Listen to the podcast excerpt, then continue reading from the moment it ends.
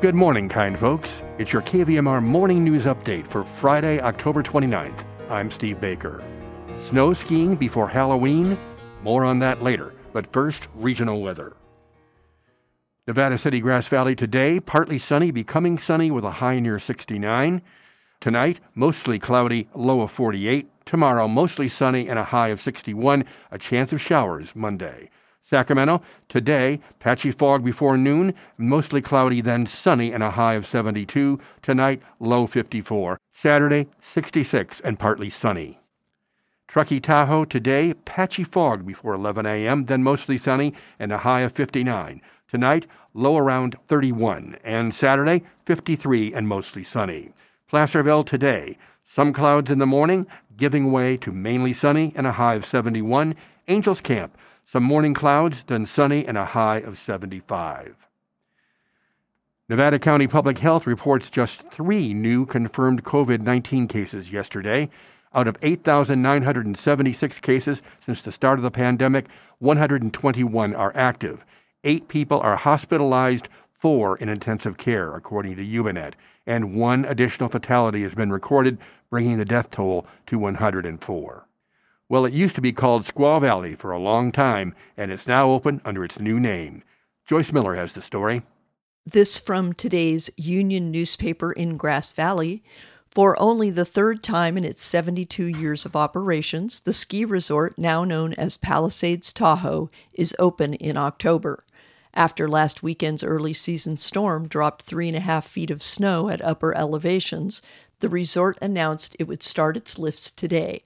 Grooming will be limited, and more lifts may be added as assessment continues. Palisades Tahoe will operate from 9 to 3 Friday through Sunday until daily operations begin November 24th.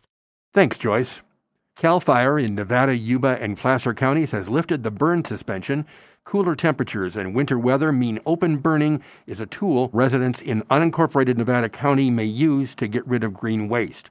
To increase the likelihood that your home will withstand a wildfire, CAL FIRE says it's critical to implement defensible space, and that now is the best time to get to work on developing and maintaining defensible space around your home. The Nevada County Superintendent of Schools' first academic tournament of the school year was being called a huge success. Nine local schools participated earlier this month for the annual seventh grade geography tournament. Schools nominated teams of three students who gathered at their school sites to collaborate on a multiple choice 100 point test covering local, state, U.S., and world geography. And the winners are first place team champion, Seven Hills School of Nevada City, second place, Grass Valley Charter School, and third place, Magnolia Intermediate School.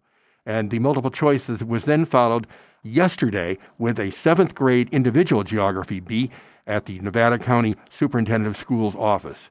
Individual Geography Bee awards were awarded to first place champion Ella de Hotels of Magnolia Intermediate, second place Erica Schwab of Chicago Park School, and third place Liam Coley of Clear Creek Elementary School.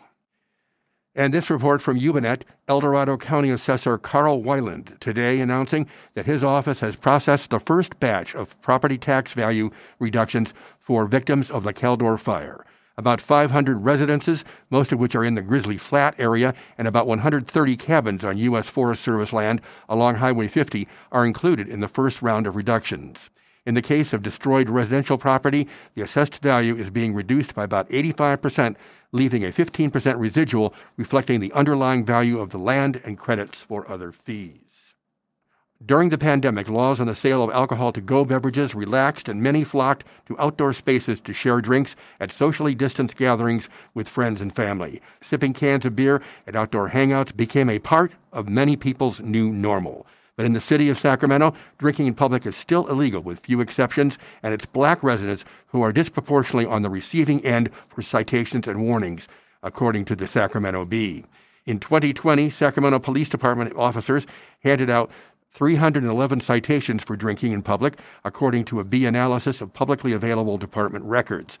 Of those given out where the race of the person cited is listed, about 40% were given to black residents, despite making up only 13% of the city's population. Race information was unavailable for 25 citations. The department in 2019 gave slightly fewer citations and warnings, 285 in all, but the racial pattern was almost identical. Among citations and warnings where race data was available, about 40% went to black residents. The prior year, the department issued nearly 480 citations and warnings, with black residents receiving about 35%. This is 0% surprising, says Meg White. She's an organizer with the community activist group Juice Sacramento. It's part of the very long laundry list of how Sacramento and many other cities are set up in a way to knock people already at a disadvantage further down. This also from the Bee. California state officials are worried prison guards' resistance to vaccines runs so deep that a strict vaccination mandate could lead many to quit their jobs with potentially crippling effects to the prison system, according to a court filing this week. Governor Newsom and the Department of Corrections and Rehabilitation are appealing a vaccination order for all prison employees issued last month by U.S. District Judge John S. Tigar in Oakland. Newsom's administration asking Tigar to pause his order while the appeal makes its way through court. Just 51% of the state's roughly 28,000 correctional officers are vaccinated. Birthdays today include singer actor Melba Moore, 76, actor Richard Dreyfuss turned 74, and Winona Ryder is the big 5 0. By the way, tomorrow's birthdays feature Grace Slick at 82 and the Fonz, Henry Winkler, turning 76. And now stay tuned as we return to the fun, frolic, and fine music of the Friday Morning Show with your host, Charlotte Peterson.